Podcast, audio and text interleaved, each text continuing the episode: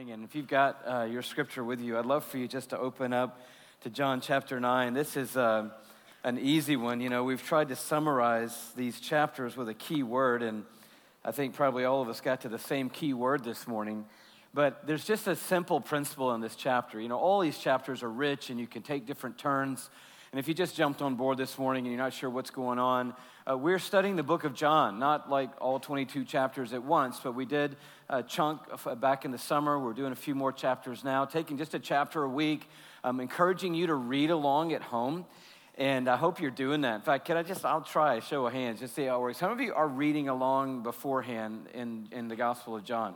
Okay, that's pretty good. I'd love to encourage all of us to get on that wavelength because the key, I think, one of the keys, two or three, but one of the keys for Passion City Church is that you and I learn to study God's Word for ourselves.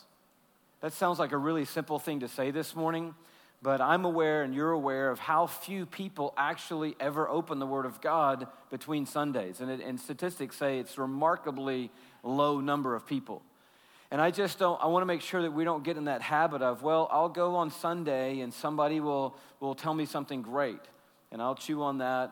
And that's not God's plan for your life. God's plan for your life and my life is to give us this word. The one I have is in English, and so I can understand it. And you're like, well, but I don't understand all of the whole Bible. Well, you'll understand most of it. If you just start reading it, there'll be very few things, and there'll be a couple things. There are things I don't understand in the Bible. I don't know if that makes you excited or nervous, but you know, that's what study is for, and I'm not through studying the Word of God. I'm not through learning the Word of God. I go and research things. I go and dig, what does that mean? I go and click on the next level down and go, what does that word mean, and why did they use that phrase there? I'm still doing that. We're all on a journey, but here is the most amazing thing, and I just want to say this as maybe a preface before we jump in this morning.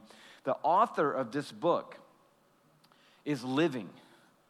See, that's not true of every book that you read. It is true of some of the books that you read, but a bunch of you guys read books written by people who are now dead, which is not a bad thing because they wrote a good book, but you can't talk to them about it.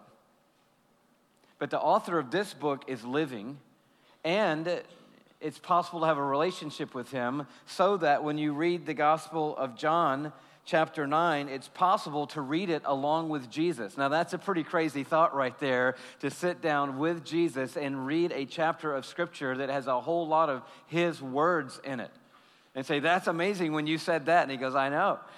That was incredible. What were you thinking when you said that? And you're like, well, he's not going to talk back to you. He might, through the work of the Spirit, he might enlighten you if you ask him to help you understand what are you saying. Why did you write this? Why did you do this? What were you thinking? What do you want me to understand out of this? And it's a relationship where the word is not just ink on a page, but it is a living, breathing word representing a living, breathing God.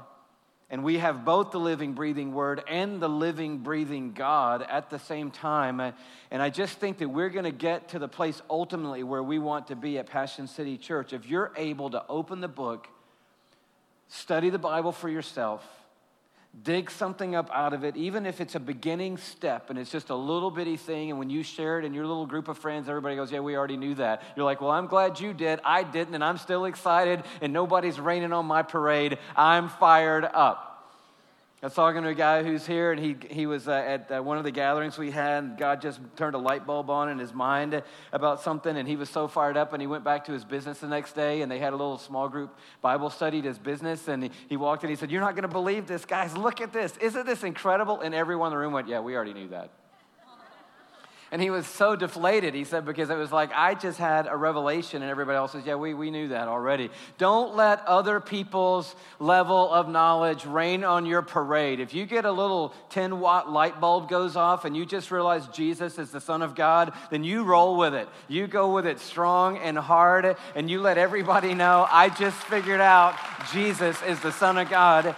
And hey, if you got a 100-watt light bulb or a three-way or you're a floodlight, somebody comes in and says, hey, man, this is unbelievable. Jesus is the Son of God. Don't go, that's all you got out of it? Go, isn't that awesome that he's the Son of God? Man, what an incredible thing to know. So many people on the planet don't know that today. What an incredible thing to know. And so just want to get us in that mindset. Is it okay if I just drop that out there this morning? I know, and it does encourage me. If you came here and said, hey, I really like the way that you teach, that would encourage me, because I would rather you not come here and go, man, we like Passion City, but we just have to barely tolerate you week by week by week, but we're getting through it, you know? Because I'm a human being, so I would prefer that I could use my gift and it would encourage you, but I have no aspirations here. I have no aspirations here to be the person that you would come to and go, man, I know every week I can get something from that guy. I would love to lead a church where you knew every day I can get something from Jesus Christ. Every day I can get something from the Word of God. And so this morning as we jump in, it's pretty amazing. I love the little story headers, especially when we're in the narrative. And the story header for John chapter 9, and this whole chapter is very simple. It says, Jesus heals a man born blind. And that is kind of what happens in this chapter, but this chapter is not about this guy. I just want you to understand that. This chapter is about you, and this chapter is about me today. And this morning, I have such a heart for this morning, because I just praying that God is going to do something in your life this morning. Not that we're going to all get done and go, oh, I've got the key word, and I got the key word right, and I got a little nugget of truth, but I'm really praying this morning that God will intersect our lives and touch our lives in a powerful way. Not that we would just read what happened to this guy, but we would know that what happened to this guy could happen to us. Just back up into chapter 8, and let's remember where we left off last week. Verse 58, I tell you the truth, Jesus answered, before Abraham was born, I am. So now he's fully out in the open, and he has identified himself in the Jewish way of thinking as God Almighty. He's come out with it. He says, remember Moses, the burning bush. What will I tell Pharaoh? Who sent me? Tell him I am sent you. Tell him, I am that I am. That's my name, and it will be my name to every single generation. And then Jesus comes on the scene. He's slowly revealing who he is. He's slowly unfolding the works and the plans that he has to do on earth. And finally, they've just pushed him, and he's finally tired of it. And he just pulls it all out at the end of this chapter, and he says, I am. Before Abraham, which you're so concerned about, I am. To put it in present day language, for some people, I know it wouldn't matter to those of you here this morning, but some people are all concerned about being a Presbyterian, or they're all concerned about being a Baptist, or a good Pentecostal, or our family was an evangelical, or this, or we were a Catholic family, or we came from here. And Jesus is saying, you know what? That's great. Traditions are great. But before there were Baptists, there was me. Before there were Presbyterians, guess what? There was me. Before there was a Catholic church, there was me in my church. Before there was any other faith tradition or any other journey that people could be on, there was me. So let's say that's great. Congratulations. I love Abraham. Abraham was the father of our faith. I'm the one that set him in motion. I'm the one that made Abraham, for crying out loud. I created Abraham. I like Abraham. I'm, in fact, going to spend eternity with Abraham. But before there was Abraham, there was me. So let's all applaud Abraham's faith, but don't miss me. So if you're hung up on something like that, Jesus is just saying, hey, the tradition was great. Where you came from is great, but don't get hung up on that, because I'm here and I'm Jesus. How sad if you were standing in a tradition and you said, you know what, I hear what you're saying to me about how God's changing your life, but we're good fill in the blank. We came from XYZ church. Well, I see what you're saying about how God's restoring your marriage, but, you know, we've always been good whatevers. And Jesus is saying, don't stop with Abraham, because before Abraham, I am. Terrible English, bad grammar, awesome theology. Before Abraham was, I am. Before your life fell apart, I am. Before the bottom fell out on you, I am. Before your mess ups, I am. Before you lost the plot, I am. Before you made something great of your life, I am. I am at the beginning. And when he said he was I am, you would think they would be like, thank you so much for saying that. We've been waiting for centuries for you. We've been looking for you and believing for you and hoping for you. And now you're here. This is awesome. No, it says, and when he said that, they picked up stones to stone him. Because that was the highest degree of blasphemy. But it wasn't his time yet. And Jesus hid himself, and he slipped away from the temple grounds. Story opens up, John chapter 9. As he went along, verse 1, he saw a man blind from birth. Okay, we're just going to kind of work our way through. Can we just stop there for a second? Isn't that awesome? Did you see the man blind from birth as you went along? Isn't that awesome? Remember the key word from John chapter, which chapter was John chapter 7? Does anybody remember John chapter 7's key word? It's a little tricky question because we didn't go in order. Anybody remember? Missional. It's a word that's not in the dictionary. Isn't that cool that we could pick a word that's not really even in Webster's dictionary? Missional.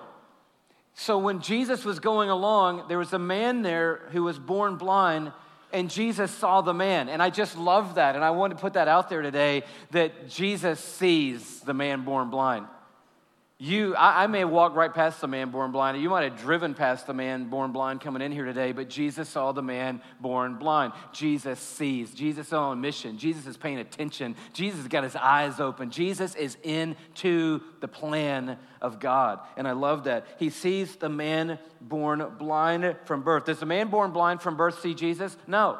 He may hear that he's coming along because Jesus always created a little bit of a stir, or in this case, Jesus might have been slipping in a little bit quietly, but Jesus saw the man. The man didn't see him. Jesus saw the man. Well, why didn't the man see him? Because he was blind. Isn't that awesome? Before the man saw Jesus, Jesus saw the man.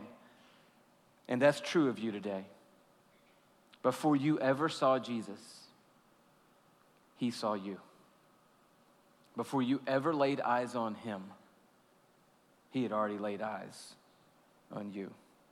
Well, the disciples, you know them, they can't just be happy that there's a man born blind and something cool's going to happen. They haven't figured that out yet. You know, they should have at this point said, oh man, let's step back. Something's going to happen. This is going to be amazing. No, they have to get involved. And so they decide they do a little, discipleship question and answer time. Rabbi, who sinned, this man or his parents, that he was born blind? In the day of Jesus, it was believed that if you were born blind or you were crippled in other ways, it was a result of maybe sin in your life or sin in somebody else's life, and they just were trying to figure out, okay, this guy was born blind. Is this his fault or is this his parents' fault? I'm like, how can it be his fault if you were born blind? I mean, were you just like obnoxious in the womb? And so, how could that be his fault? But is it his fault or is his parents' fault? Do you realize how many options did they give Jesus for the answer? 2. Don't ever do that, because that's just not the way God works. So, we're kind of like A or B people, you know what I'm talking about? God, did you do this because of this, or did you do it because of this? And he's like, I got to pick one of those? It's kind of like the church, right? Is the church supposed to be about worship and discipleship and building people up and making disciples? Or is the church supposed to be about reaching the world and reaching the lost and building bridges to people who are not in the church? Which is it supposed to be? You're like, do I have to pick one of those? I mean, I think yes, is the answer. And so we're always trying to put God in a box, and people are always trying to put us in a box. Jesus doesn't like boxes, just so you'll know. And so he answers neither. I love it. He just came right out with, no, not A, no, not B. Neither one. See, answer is going to be C this time, guys. It's neither this man nor his parents who sin, but this happened so that the work of God might be displayed in his life. As long as it is day, we must do the work of him who sent me. For night is coming when no one can work. And while I am in the world, I am the light of the world. There's so much horsepower in that verse. What Jesus is saying is, it's not about this guy or his parents. And I just hope that you'll hear me. Some of you are carrying very difficult things. And I think that we have a tendency in faith to skirt around difficult things when there really is clear truth to navigate us through difficult times. And the truth here is a difficult answer. And we can get right past it in a hurry because something cool is going to happen. God's going to spit on the ground. God's going to make mud. He's going to put on the guy's eyes. The guy's going to see, and then all the things going to blow up again. And so we can kind of miss this incredibly powerful, helpful, sovereign truth that's here. And what he says is, this guy is blind because God has a purpose. That's why he's blind. You can't get around that in this text. I can't dance around that. I'm not sure I fully understand how God works all the time. I'm not fully sure I can answer all the questions of why did this happen, or why was this child born like this? Our child, imagine those parents. Our child was born blind. And imagine all the questions they've had all their lives. I mean, the disciples got questions, but imagine the parents' questions. Imagine the guys' questions. Imagine everybody wondering, why did this happen to me? What went wrong? God, what did we not do right? Why don't you love us? Or why didn't you care about us? And the answer comes back, this isn't mostly about you.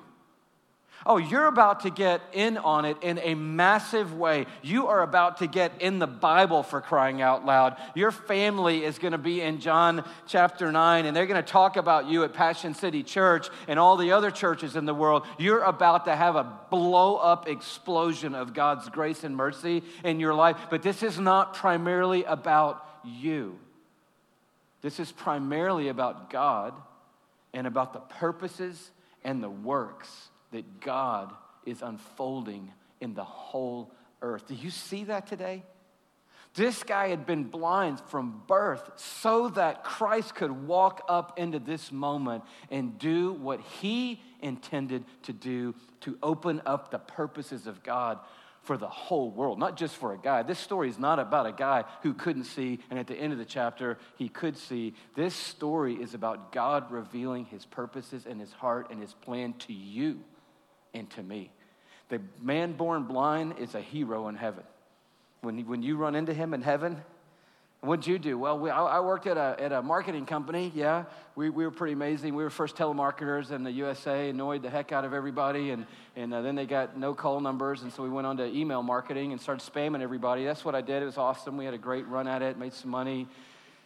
What'd you do? Oh, I was a man born blind, and I was on the side of the road one day, and Jesus walked up, unbelievable, spit on the ground, put mud on my eyes, and I got into Scripture. I'm in the Scripture. You've probably seen me. John 9, that's me. You're that guy? Uh-huh. What was that like? Unreal, brother. And so then you ask that guy, well, here's the options. You can either go back and be born with sight or not have all that happen. What do you want? What's that guy going to tell you? Are you kidding? I mean, look around. You know, I mean, hello? I mean, I'm in the story of God. I impacted your life and countless people's lives through all the centuries of faith. I am so happy with the way God used my life. But you were blind. I know. Who knew God could take someone blind and do something so amazing? You see, the shift comes for us when we get our heads around the idea that it's not about us. And if you're struggling with something today, anything today, I don't know all of what it could be, but I know that down at the core of a lot of it could be simply this. It's not about you. And as soon as you stop making it about you, you'll start finding the peace and the purposes of God washing over your heart. As soon as you move you out of the center with God and everyone else orbiting around, and you move you out here and put God at the center with you and everyone else orbiting around, it will reframe. It doesn't make it easier. If you have a child born blind, it does not make it easier for you to know that God has an incredible purpose that he's unfolding for the nations through your child. It does not make it easier, but it certainly changes perspective, and it makes it far more hopeful to know that God is at work. And that was the answer. It's not his parents and it's not him. This is God at work. That's why this man was born blind, because God has purposes that he wants to unfold. And then Jesus drops the missional in. He says, and by the way, those purposes have an expiration date on them. Man, this just shot through me this week. It's just the little things in the text, but it just shot through me. And he said, while it is day, we have to work because night is coming and no one can work when night comes. And so we got to keep on with understanding the purposes of God. Things like what's about to happen right here today, they happen while it's daytime and nighttime is coming. What does that mean today? It means for us corporately that we have a job to do. We have a role to play on earth. What does it mean for you personally? It means there's an expiration date on the grace and mercy of God. And if you don't tap into it in the daytime, you're not going to have it in the night. It means that it's not this indefinite, you know, I'm just going to make up my mind when I want to as to how I'm going to respond to God's purposes. You don't have that luxury, and I don't either. It's day right now, and I have no idea when night is. It might be 30 minutes from now when night comes. It could be tomorrow when night comes. Who knows how long it's going to be day, but we do know it's day right now. And Jesus said, while it's day, we got to be about the work of God. This guy was born blind for the work of God. Now I'm going to show you what I'm going to do. And Jesus steps into that moment with this sense of urgency, and it says, verse 6, he spit on the ground. I love that. Jesus spit. I wasn't allowed to spit when I was a kid. I love it. Jesus spit on the ground. Now, you shouldn't spit in public and in front of other people, but occasionally it's just good to walk out by yourself and spit a few times. It's kind of a good human thing. He spit on the ground. Ladies, I don't know about you. I'm not really sure if ladies need to spit ever under any circumstances. Well, ladies don't spit, but females might spit at some point, but I'm sure ladies don't. So he spit on the ground. So imagine that. So he says his little deal. So here, boom, bam, bam, bam. And I don't know if he did a big one or a little one or if he just drew. I don't know. You're like, why does it matter? It matters to me. It matters to me. It's putting him in human context. It's putting him out of the robe and the glow and the beard and all the hair that's doing just perfect. And now he just spits on the ground. Maybe he's just said, you know what? Guys, come on. You're not getting this. Spits on the ground. Bends down, gets the spit, and makes mud out of his own spit. Now imagine if you're one of the disciples and you're looking down going, oh, okay, this is cool, this is weird, we've never seen him do this one before. He makes the mud, and he walks over to the guy, and he puts the spit mud on the guy's eyes. The guy is not freaked out because he doesn't see it coming. And so, I couldn't resist. And so, he just wipes it on the guy's eyes. That guy doesn't know if it's spit mud. The guy didn't see all this go down unless it was a real loud one, and so he doesn't know. And so he puts the spit on his eyes, and he says to him, go. Now, there's a whole nother sermon in here that we're just going to skip over. That was his word, go. In other words, if you want to know what sermon we skip over, whenever God intervenes into our lives and works on our behalf, it is so that we would be sent. God never intervenes and works on our behalf so that we could sit. Never.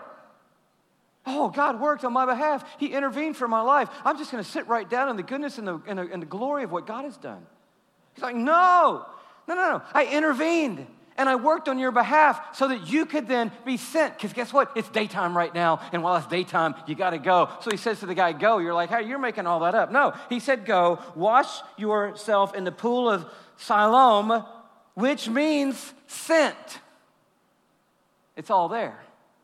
And so he goes to the Pool of Siloam, pretty amazing place on the south side of Jerusalem. I've been to the Pool of Siloam and got down in there and got wet a little bit. And he goes there and he washed and he came home seeing. What a great trip home that was. He had somebody take him there. Did you think about who that was? Hey, I'm supposed to go to the Pool of Siloam and wash this mud off my eyes. Can you take me? And I'll take you. On the way home, nobody. Just him.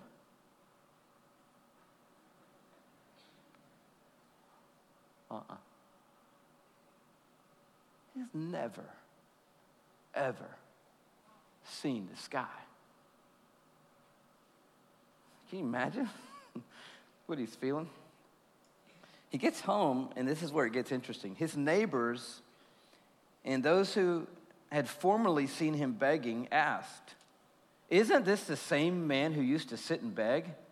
Some claimed he was. Another said, no, he only looks like him. Immediately, it gets down to a church committee right away. It's like, no, I don't think so. Well, maybe so. I'm not sure.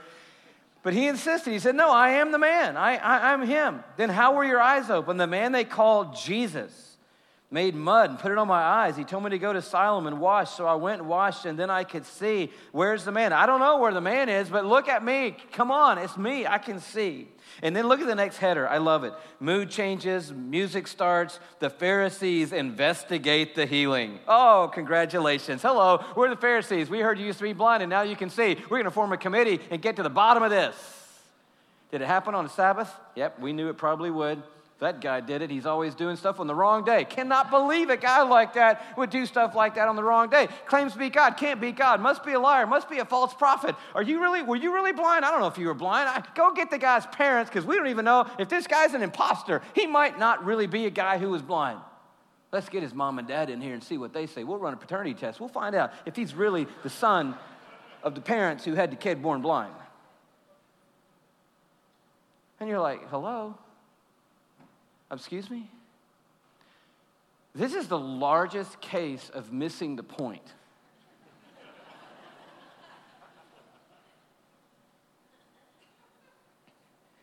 And I only say that because some of you are still poking around.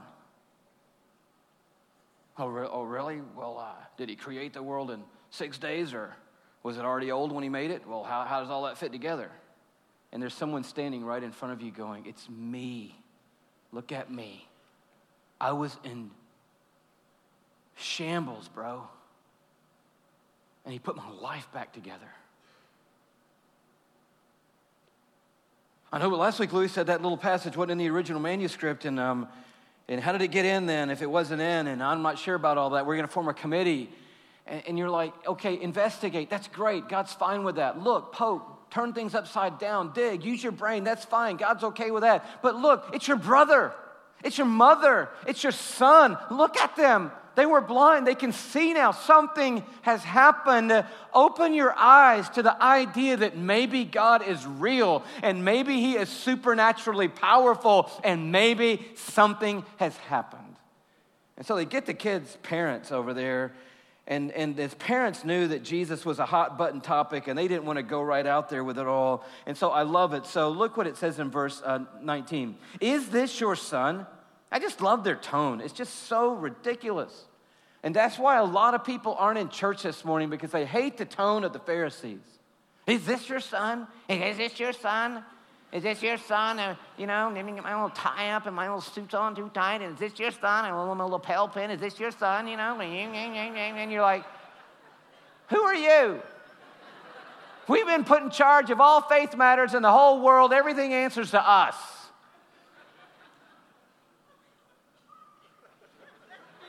You know who I'm talking about. Some of you are nodding along. I know that guy. Yes, I know him. Brother Barry. Bless him. Is this your son?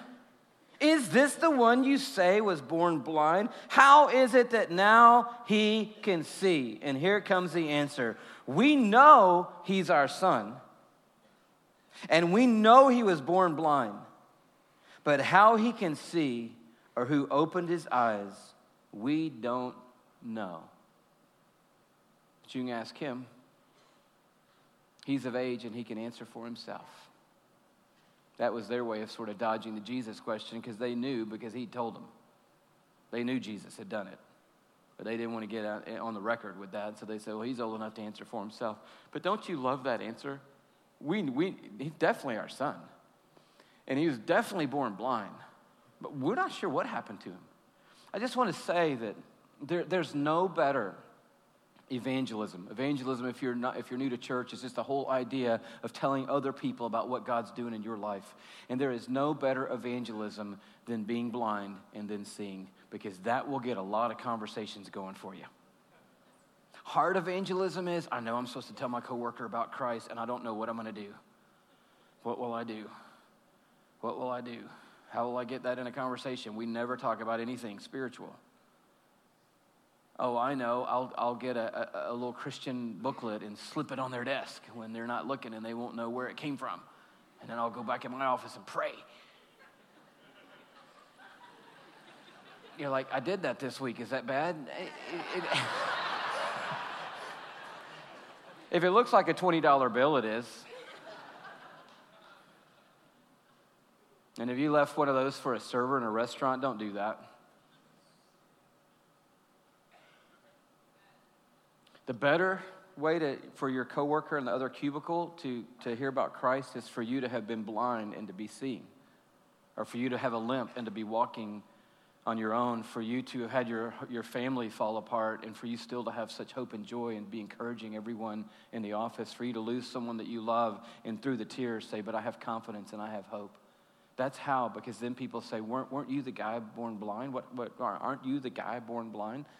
And then they start investigating. I think you were. I think I've partied with you before. I think I've seen you intoxicated before. I think I've seen you half dressed out in a parking lot, you know, shaking, swinging your coat over your head. You know, I mean, I think I know you.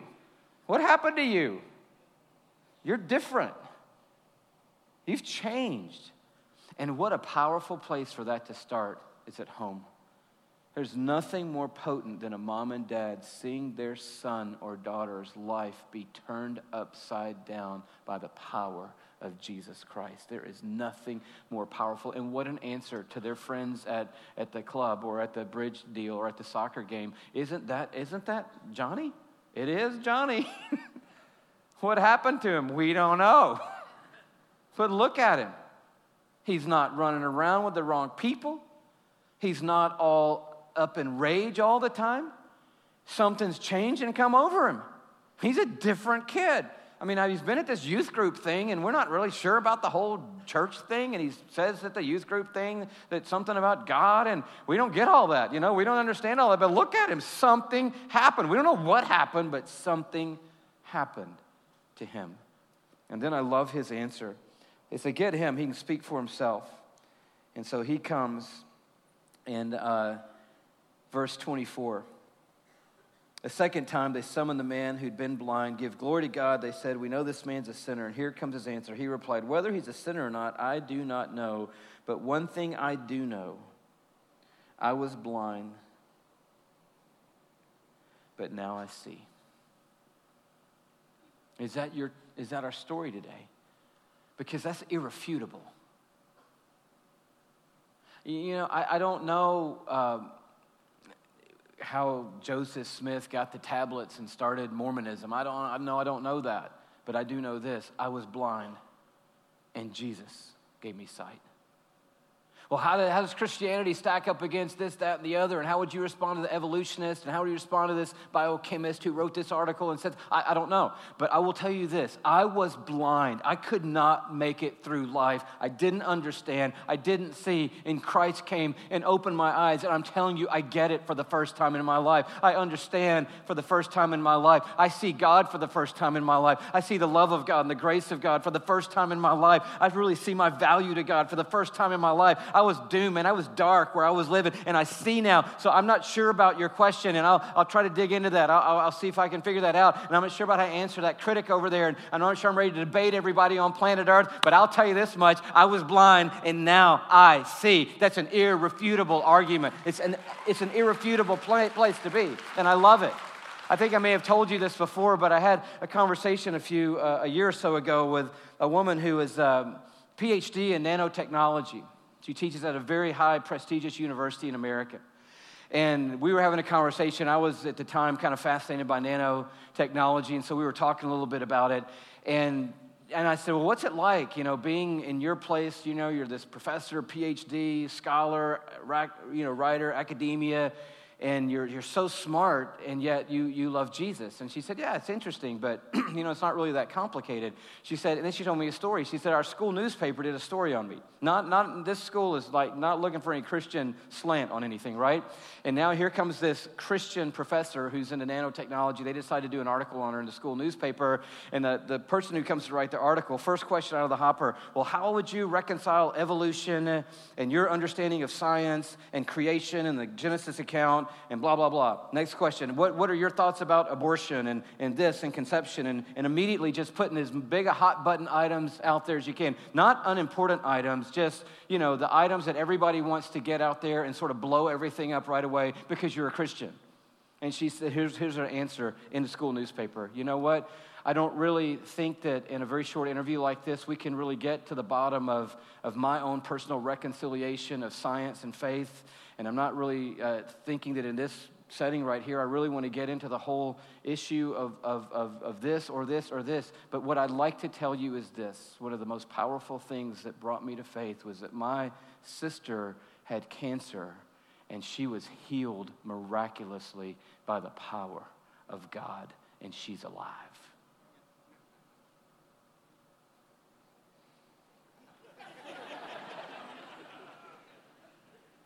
And she said, in effect, put that in the paper.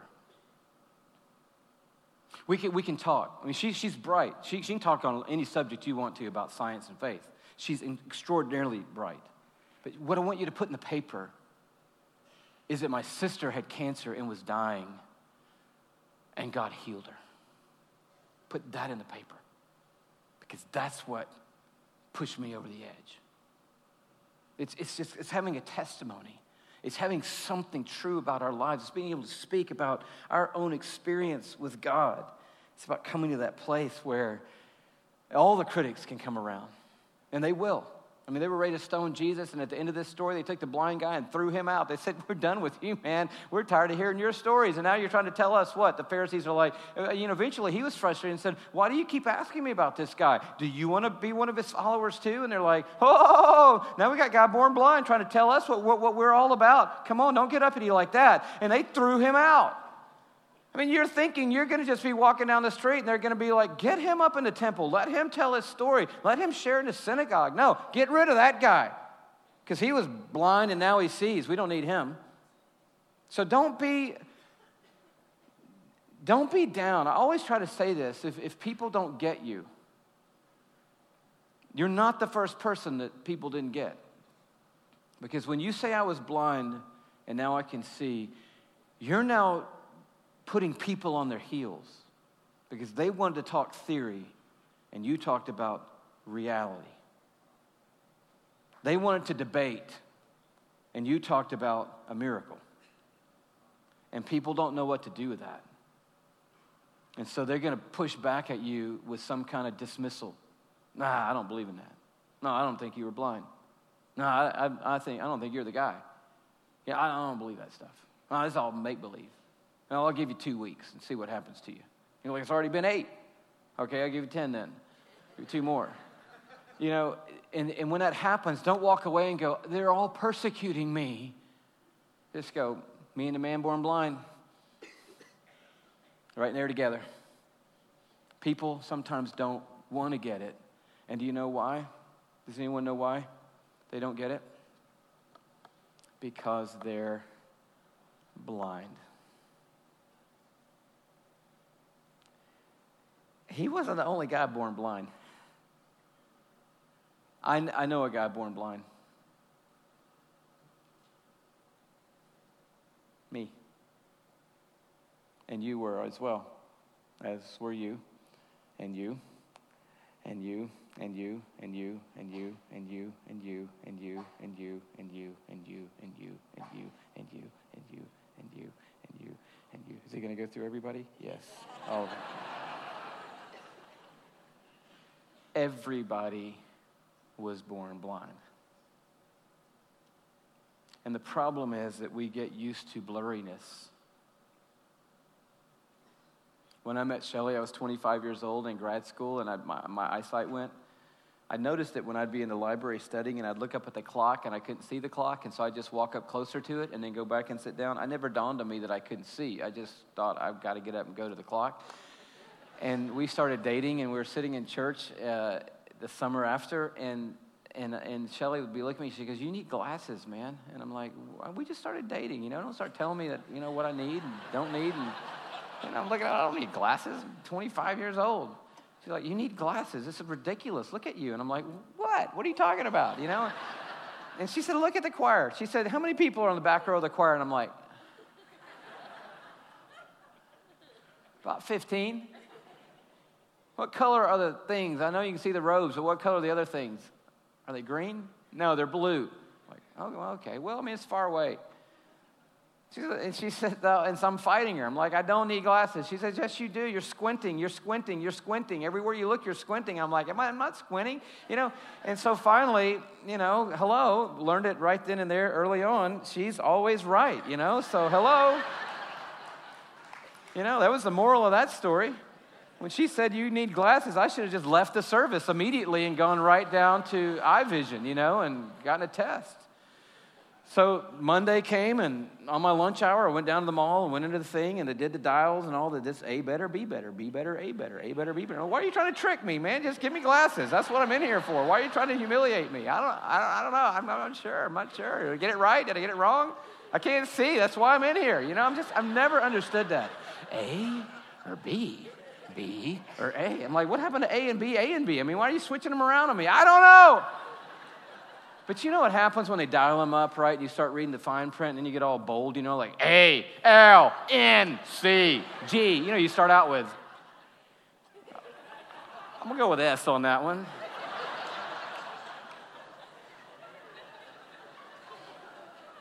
B.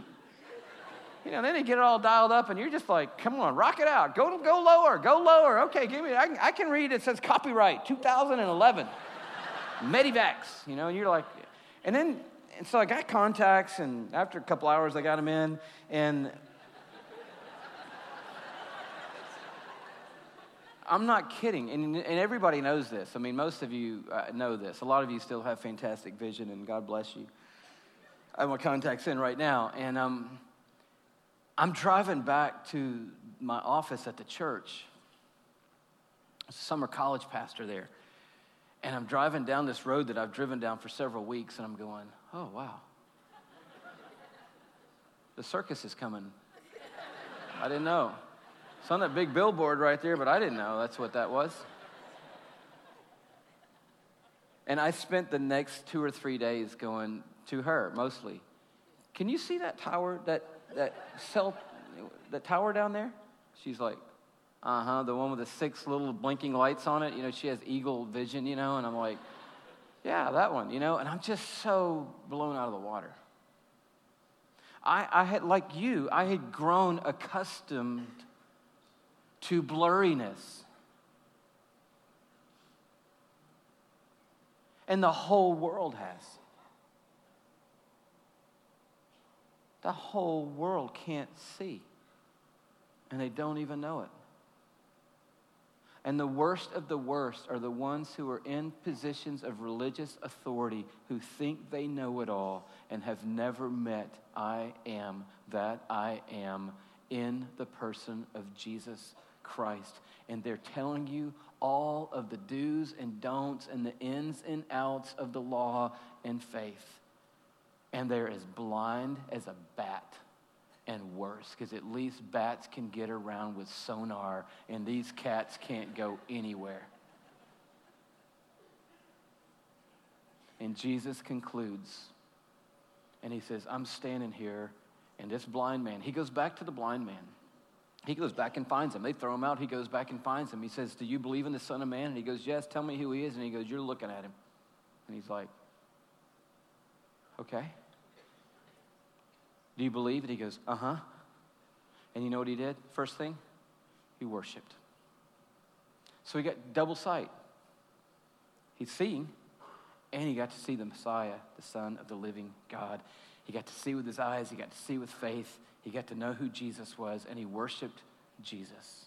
And then Jesus said, the whole point of all this is that there are people who are blind, and they're the ones who are in good shape because they know it. And all they have to do is ask me, and I'll spit on the ground and make mud and put it on their eyes, and they'll see.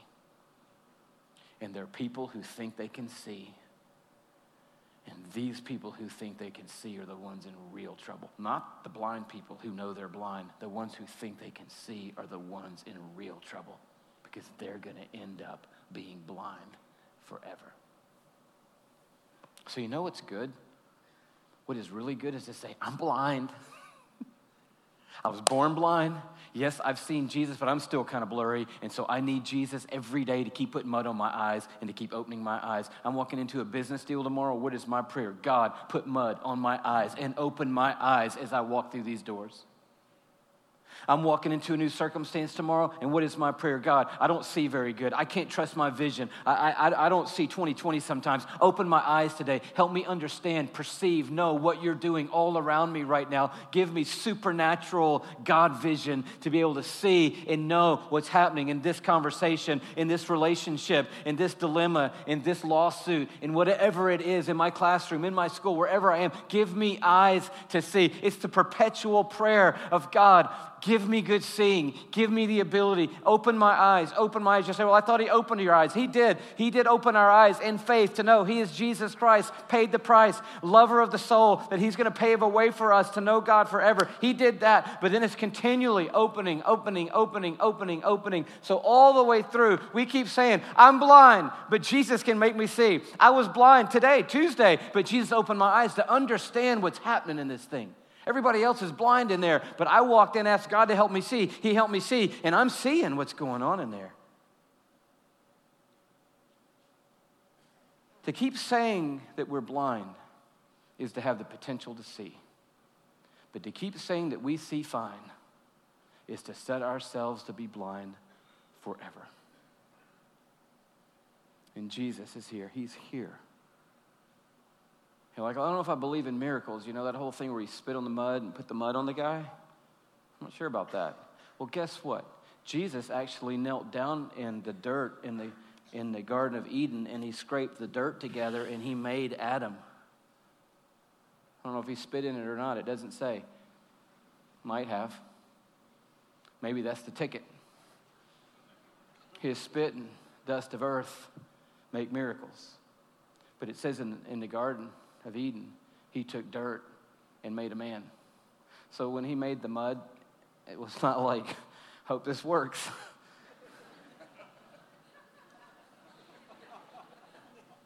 He was pretty confident that day. And the miracle to me, close with this, really wasn't that he put mud on the guy's eyes and let him see. That's really, to me, not the miracle. I mean, he did that, but it's not like, whoo, look what I did. The miracle is that he wanted to do that, that he was standing there that day on planet Earth. And the miracle today that you need, trust me, he's not looking at you going, oh, I don't know about that one. He made you. He formed you. So whatever else it is that you need, it's possible. The miracle today is not that he can, the miracle is that he wants to. Take a rebel like me and give me sight all over again.